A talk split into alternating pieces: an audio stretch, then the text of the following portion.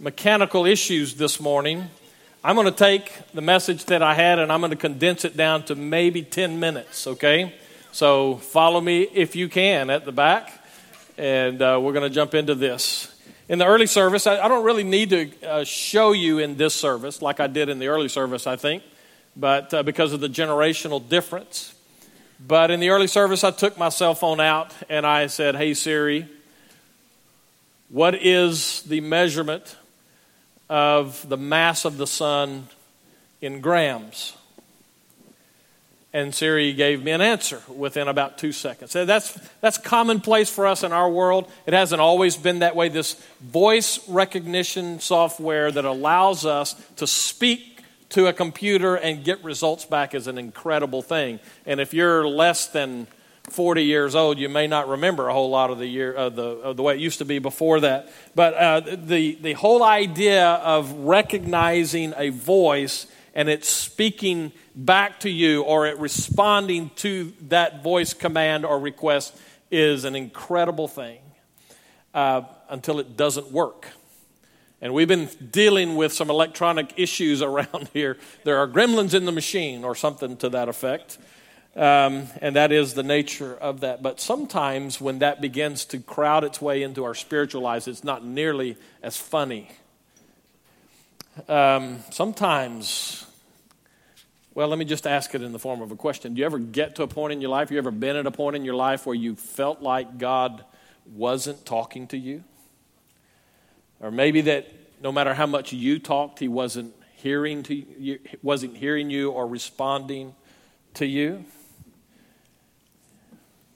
When we came to this church, it's been six years ago now, almost to the day, when we were in discussions with the pulpit committee from this church. We were serving down in the Rio Grande Valley, and while we were there, uh, we got contacted by the pulpit committee from Crestwood, the search committee from Crestwood, and uh, we set about, Teresa and I did, the process of trying to discern God's will for our lives and to listen to what he might have to say to us. And it was as if he wasn't speaking for a long time.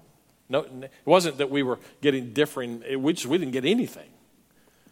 And so finally we reached a point, and I think the committee was at the same point where, where we just kind of said, God's going to have to write it in the sky for us to, to know that he's in this. And sure enough, a note fell from heaven and fluttered to the table.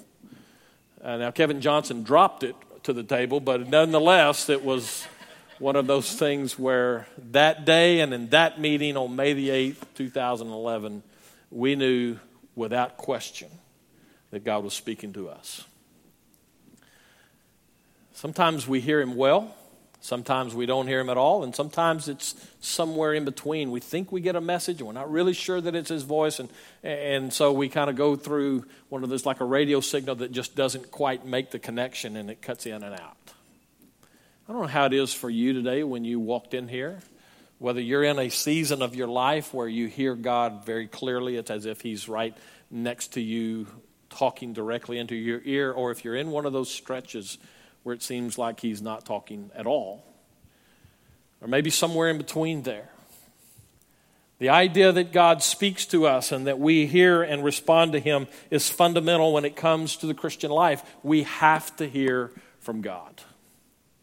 So in John chapter ten, we come now to two of the statements that Jesus makes about himself, and I'm going to mention the first one and draw quick application to that, and we'll jump to the second one. And again, even though this seems to be working now, uh, I'm still going to try to cut it down a little bit for us uh, so that we can move on. But I don't want us to miss the content of what we're talking about today. In John chapter ten, coming hard off the heels of John chapter nine, duh, uh, we find this movement, because in John chapter nine, it's one of those signs that Jesus does. The work that he performs in the life of this one guy becomes the opportunity for confrontation with religious leaders. And you could go back and review that, because we preached that passage a number of weeks ago. But now we get into chapter ten, and Jesus takes the confrontation with the religious leaders that occurred in chapter nine, and now he begins to bear down on some truth for them. And the thread that runs through this whole thing is the opportunity and the responsibility we have to recognize the voice of Jesus Christ. You don't have much hope in life if you can't hear his voice. And one of the reasons that's true is because this idea of access, and this is now the next of the I am statements. We find it in verse seven. I'm going to read up through verse nine very quickly. John chapter ten, starting in verse one. Truly, truly, I say to you, he who does not enter the sheepfold by the door but climbs in by another way, that man is a thief and a robber. But he who enters by the door is the shepherd of the sheep. To him the gatekeeper opens. The sheep hear his voice, and he calls his own sheep by name, and he leads them out. And when he has brought out all of his own, he goes before them, and the sheep follow him, for they know his voice. A stranger they will not follow, but they will flee from him, for they do not know the voice of the strangers. This figure of speech Jesus used with them, but they did not understand what he was saying to them. So Jesus again said to them, Truly, truly, I say to you, I am the door of the sheep. All who came before me are thieves and robbers, but the sheep did not listen to them. I am the door. If anyone enters by me, he will be saved and will go in and out and find pasture. And I, I'm just going to boil all of that down to this basic statement. Later, Jesus is going to say in John fourteen, I am the way, the truth, and the life. And those two come together, and we find in Jesus access. Now, the question is access to what? And we're going to get to that in just a moment, but I, I want to make sure that we get this part of it. He is in this confrontation, and the confrontation is escalating with these religious leaders. So much so that he pulls a picture out of everyday first century Jewish life, that of a shepherd. And he uses this analogy where he is the one who is now the door into that sheep pen, the sheepfold, whatever language we want to put on that. Jesus gives us the picture that he's the shepherd. He's the one who guards the door, if you will. If you come to the church office during the week, we make you buzz yourself in. Well, that's really not the right way to say that. You can't buzz yourself in. You have to push a button, speak to the people inside, and if our secretaries are having a good day, they might let you in. Okay, well, they, they have clear directions on how that's supposed to work. There's a guard there, if you will. It's electronic, to be sure, so we may or may not be working today, but that's the way it's supposed to work. But in first century Jewish life, this picture of a shepherd and the guard, if you will, into the sheepfold is, is a it's a pregnant one for us. It's there's great meaning in this. Most of the sheepfolds of that day, or many of them at least, would have been a courtyard area. Some even maybe in the, one of the rooms of their home, but for the most part, it was a courtyard area. And if there were a number of people together in a, a small area, they might build a courtyard, and different uh, flocks would all stay at the same place. But the door that they would use, often the shepherd would lay across the doorway so that if any sheep tried to get out in the middle of the night while he was asleep, it would wake him up trying to get past him. Or the other way to say that is if somebody tried to get in from the outside, he would also be aware of that. And that's the image that Jesus puts here. And he wants us to understand this truth about who he is. The I am statement here has to do with access. I am the door. I'm the way, the truth, and the life. Now, having said that, let me challenge our thinking just a little bit. Because our thinking tends to be that what Jesus is talking about here is limited just to how to get into heaven. He's the way, the truth, and the life. That's a true statement. He's the door. That's a true statement. But in our thinking, we get so simplistic about this that we reduce what Jesus is talking about down to simply getting into heaven. Okay, now don't misunderstand me. You don't get into heaven without Jesus. He's the way, the truth, and the life. He's the door. That clearly is a true statement. But Jesus has more in mind here than some far off, after you die, benefit of being a follower of his. I know that because I've read verse ten. And so we go to verse ten, which falls hard on the heels of what we just said. Jesus says, the thief comes only to steal and to kill and to destroy. I came that they, the sheep, might have life and have it abundantly. Let me, let me change the wording just a little bit to try to capture the intensity of what's written there. Jesus said, I have come, contrasting those false teachers, false prophets, those religious leaders that you are so familiar with who have polluted God's design.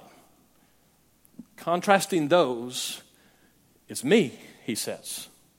And I come to give you life that will blow your mind.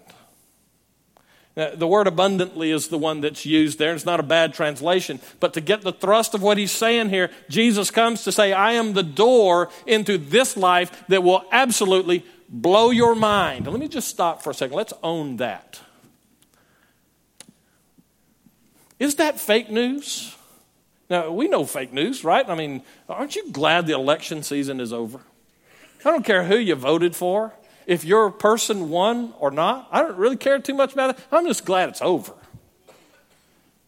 But in the spin up to this last election, all of a sudden, bubbling to the surface, for whatever reason, was this concept of fake news. And so there, there, there is apparently, according to Facebook, so it must be true, there is this move that's out there to push an agenda and to create news that's not real, just to play on the emotions and the thoughts of people. I got news for you. That's not a new thing. False prophets in the Old Testament did that all the time, to play to the emotion, to the situation of the moment in a way to gain favor for themselves and for their agenda. That happens all the time. That's the human condition in many ways. And Jesus comes to speak not really about those people. He's not, it's not like he's really attacking them here as much as he's, he, he is doing that. It's not his intent as much as it is to say, hey, don't miss the reality. You can be misled. But when you want life that'll blow your mind, that includes an eternity in heaven, I'm your guy. I'm the door. I'm the way, the truth, and the life. So you have that life today? Where you sit, the way you walked in here today with all of the baggage of your life, do you experience life that is surpassing your greatest expectations? You don't have to wait to heaven to get that. You know, one of the devil's greatest uh, power plays on Christian people is to get them to put off to eternity what Jesus offers them today. So life can be better than it is. But the only way you get that is you go through the door. Jesus, the way, the truth, and the life. Let's go to the second one. There's another I am statement in this. It's interesting that John gives all of these chapters of, of the gospel, and he crams two of these I am statements of Jesus into one little analogy here. And actually, this is the one that I expected Jesus to say in the first place. To say I am the door was, it kind of caught me off guard the first five or six hundred times I read that. You expect him to immediately jump to you. You got all these false teachers. You got the, the thieves and the robbers. You got all of that stuff. But uh, I, I expected him to say, I'm the good shepherd, which is exactly what he does. So we pick up reading in verse eleven, and he continues his argument now against those and, and for life. And so verse eleven, I am the good shepherd. The good shepherd lays down his life for the sheep. He who is a hired hand and not a shepherd, who does not own the sheep, sees the wolf coming and leaves the sheep and flees, and the wolf snatches them and scatters them. He flees because he is a hired hand and cares nothing for the sheep. I am the good shepherd. I know my own, and my own know me, just as the Father knows me, and I know the Father, and I lay down my life for the sheep. And I'm going to continue reading in just a few moments, but let me stop here for a second, and let's make sure that we understand the full thrust of what Jesus is saying. He's already clarified that he's the way. You don't get to life without him. But now he pulls back the covers just a little bit for us and allows us to see what comes with being a follower of Jesus Christ. What, what do you get as a sheep?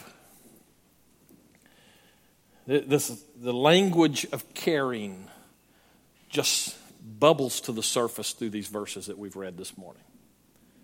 Let me just take you back, and we'll walk through a few of them very quickly.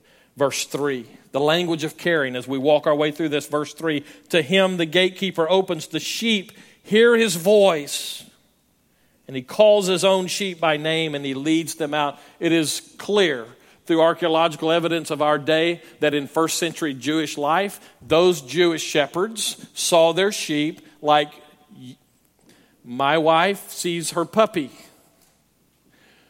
We gave our puppy a name. Okay, that's not a true statement. She gave our puppy a name. I'm fine with that. She does names better than I do. I'll show you what I mean by that in just a few moments. But she named this little puppy Maggie Mae. Maggie Mae is not a little puppy anymore. She's a Tyrannosaurus Rex. But to hear Teresa, or probably me if I'm being totally honest, call her name, you would think that it's this little bitty, nice, cuddly little dog. Okay? She's a wrecking ball. We love our animals, and we name our animals. Don't look at me like I'm some wimp. You do the same thing.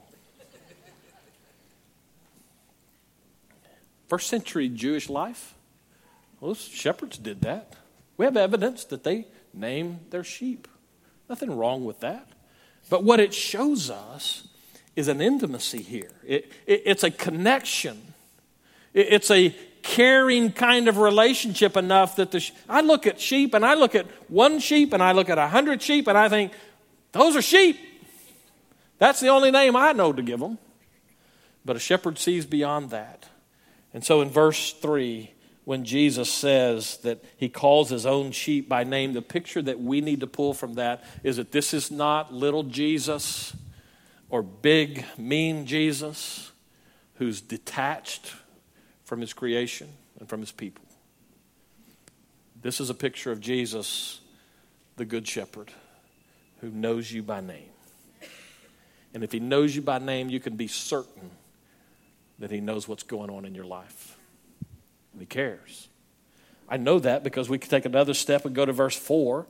And it says here, when he has brought all, or when he has brought out all of his own, he goes before them. Let me give you the picture here. There's a lot of different ways with livestock. I, we had a guy in a church in the valley where I came from uh, who worked at the sale barn. His name's Jeff. And uh, Jeff rode his bicycle all over town. He's a great guy, one of the purest-hearted guys that I've ever met. Never missed church. He was always there, had some issues in his life. He was never gone. And somebody got Jeff a job. And it was out at the at the sale barn. And Jeff's job at the sale barn was to sit up on the fence. And when the cows started coming through the chute and they started backing up a little bit, he'd pop them with that hot shot. Pow! And those, that's electric, by the way. If you don't know what that is, that's an electric charge that helps a cow discover electricity. And man, they get motivated when that happens. There's a lot of ways to move livestock around. Okay, let me change the picture for you. There's a lot of ways to move people around. The picture here is of a shepherd who goes in to his sheep and he calls them out and says, follow me. And because of the relationship, and we've read through how that looks here, the sheep recognize the shepherd's voice, and so they follow him. They don't follow just any voice. That's why I call this sermon voice recognition, because the thread that runs through this whole thing is we better be able to hear and recognize the voice of Jesus or we're going to miss out on life. But these sheep, he says, hear my voice and I lead them out. It's a picture of a good shepherd who has the best interests of his sheep at heart, always at heart. Verse nine is another picture of the caring good shepherd. I am the door. If anyone enters by me, he will be saved and will go in and out and find pasture. The good shepherd says, I'm going to take you to good places. I'm going to take you to safe places, as we'll see in just a few moments. We could go on verse eleven all the way through verse eighteen. I stopped reading in verse fifteen, so let me pick up in sixteen. And I have other sheep that are not of this fold. This is where we should say, praise God for this. I must bring them also, and they will listen to my voice, so there will be one flock, one shepherd. For this reason, the Father loves me, because I lay down my life that I may take it up again. No one takes it from me, but I lay it down of my own accord. I have authority to lay it down, and I have authority to take it up again. This charge I have received from my Father. And so the picture that we have, and I could give you more of these snapshots of the caring Good Shepherd, but let me just finish this way.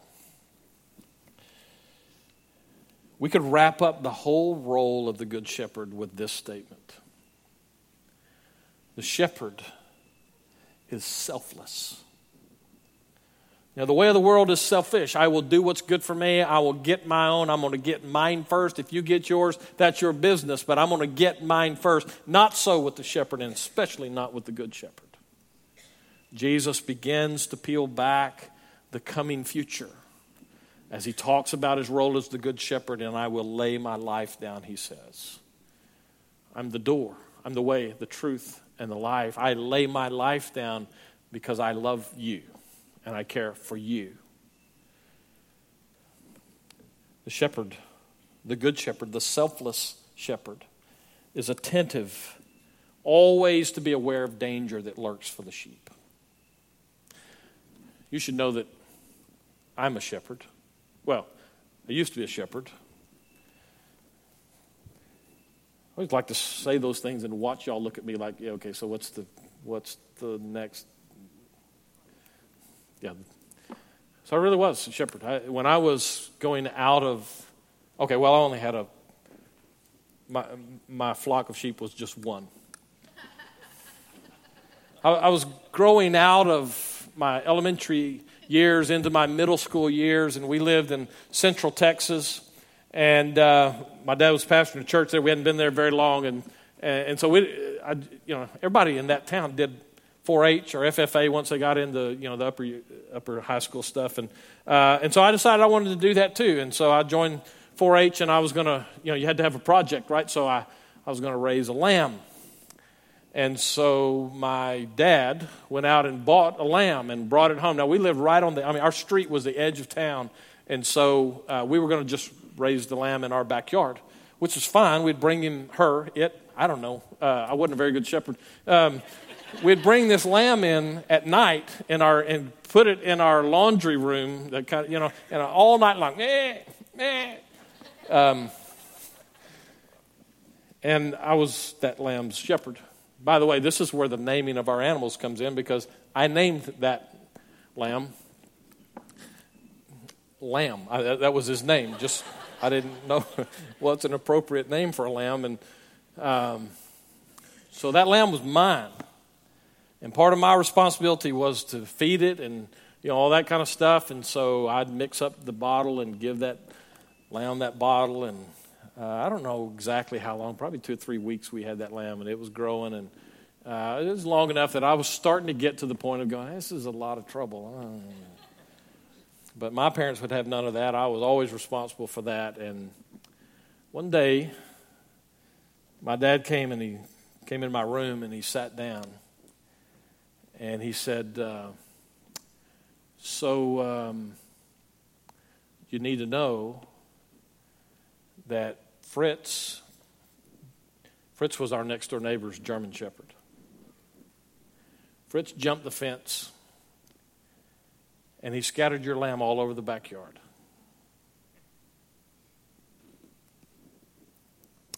I was a horrible shepherd. And at the moment, in my little middle school thinking, I wanted to kill Fritz.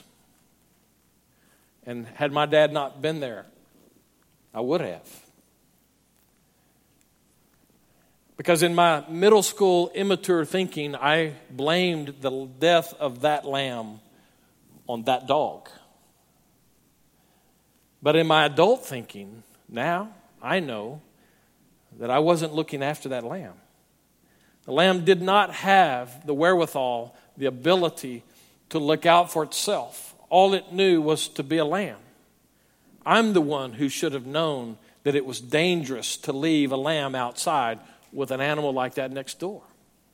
The dog was just being a dog, after all. Here's the deal with the Good Shepherd. The, the land that we walk as his sheep is dangerous territory. There's opportunities for us to be pulled into multiple pieces every day in our lives. Scripture tells us in other places that your enemy, the devil, ro- roams about like a roaring lion seeking whom he may devour. Our good shepherd knows the territory. He understands the danger of life. So it's no empty claim in verse ten when he says, I come to give you abundant life, incredible life. I come in the midst of the dark, dangerous world and bring you life because I'm the good shepherd. This shepherd knows the territory. He, he would have to know where to take these sheep to find pastures to eat in and water to drink. He he had to know that kind of stuff. I am, by the way, still a shepherd. Uh, biblically speaking, as a pastor of a church, an under-shepherd, we might say. And so in some ways, I don't want to like weird you out or anything like that, but you're kind of my flock. Um, that, that sounds weird, but I, th- I think there's truth enough in that. And I look out for my flock. We had a group of our people, and I, I'm about to close, so musicians, won't y'all come on up? But we had a group of our people who went down to the Rio Grande Valley a couple of months ago uh, to, to Peñitas, and they stayed in Mission. And just so you know, they were an advanced team because they're from our missions committee, and we're going to be taking a group of people this summer on a mission trip down to Peñitas, where there is a Buckner Family Services uh Uh, center there that helps to take care of people in a particular neighborhood and, and help them with life. And uh, so our people went down there. Now, you know, I lived for twenty years down in that area. And one of my dearest friends in all the world lives right close to that. And so uh, as our people were going down there, I said to them, when you get there, you gotta eat a botana. Now, I don't know Spanish that well. Botana, I think, means boat. Here's what it really needs to mean. Manna. You know the Old Testament word for manna, and the children of Israel wandering, they ate it, and they went, wow, what is this? This is awesome. That's a botana, okay? Fajita meat and quesadillas and chips with cheese and jalapenos and guacamole. It, oh, my goodness. I, I'm just drooling on myself here thinking about it. So, and it was fabulous. Thank you for that testimony. See, you see, I care about our sheep because they said, where should we eat? I said, you got to go to Taco Olay. It's on Conway Avenue in Mission, Texas. Order the botana. You will love it. Barbara just said it was fantastic. The shepherd knows the territory. And so in your life, when you walked in here today and you knew, you knew that there are needs in your life, you knew that something wasn't right. Maybe you don't know what's not right, but you can tell. You know what? There's things that are just out of whack here. Good news. Your good shepherd knows the territory of your life. And he cares. He calls you by name. And he gives you ultimate life. Jesus and John both pull back to an Old Testament heritage. We call it Old Testament because Jesus is the embodiment of that one of whom David spoke when he said, the Lord is my shepherd. I shall not want. He makes me to lie down in green pastures. He knows the territory. He knows what you need. Takes you to safe places. He leads me beside still waters. He restores my soul. This is the good shepherd. Jesus embodies the good shepherd.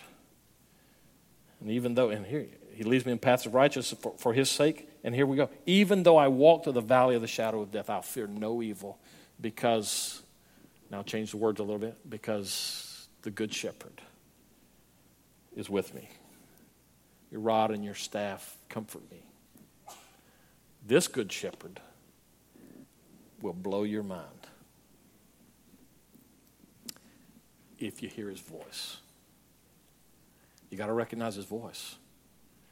Because if you don't recognize his voice, you're going to miss it. In the clutter of our lives and the, the overwhelming press of schedules and deadlines and stuff, you'll miss it. He came to give you life. He holds it out before you right now. And he says, I'm the door. I'm the way, the truth, and the life. I'm the good shepherd. I love you. Do you hear that? What do you do with that? Let me ask you to bow your heads, if you will. We go into time of invitation. The question is, what do you do with that? If you know that there's a voice that's drawing you, but you don't know what to do with it, my best counsel to you is do not walk out of this room without getting some kind of assistance in how to understand what's going on. That's why we have an invitation. I'll be down front here. Aaron's down here. We have others, lots of folks who would love to share and help you discern the voice of Jesus in your life right now. But if life is, if you just know that life's got to be more than what it is, why would you not give Jesus a chance? So, Father, we ask you to take this time, be glorified in it, is our prayer in Jesus' name. Amen.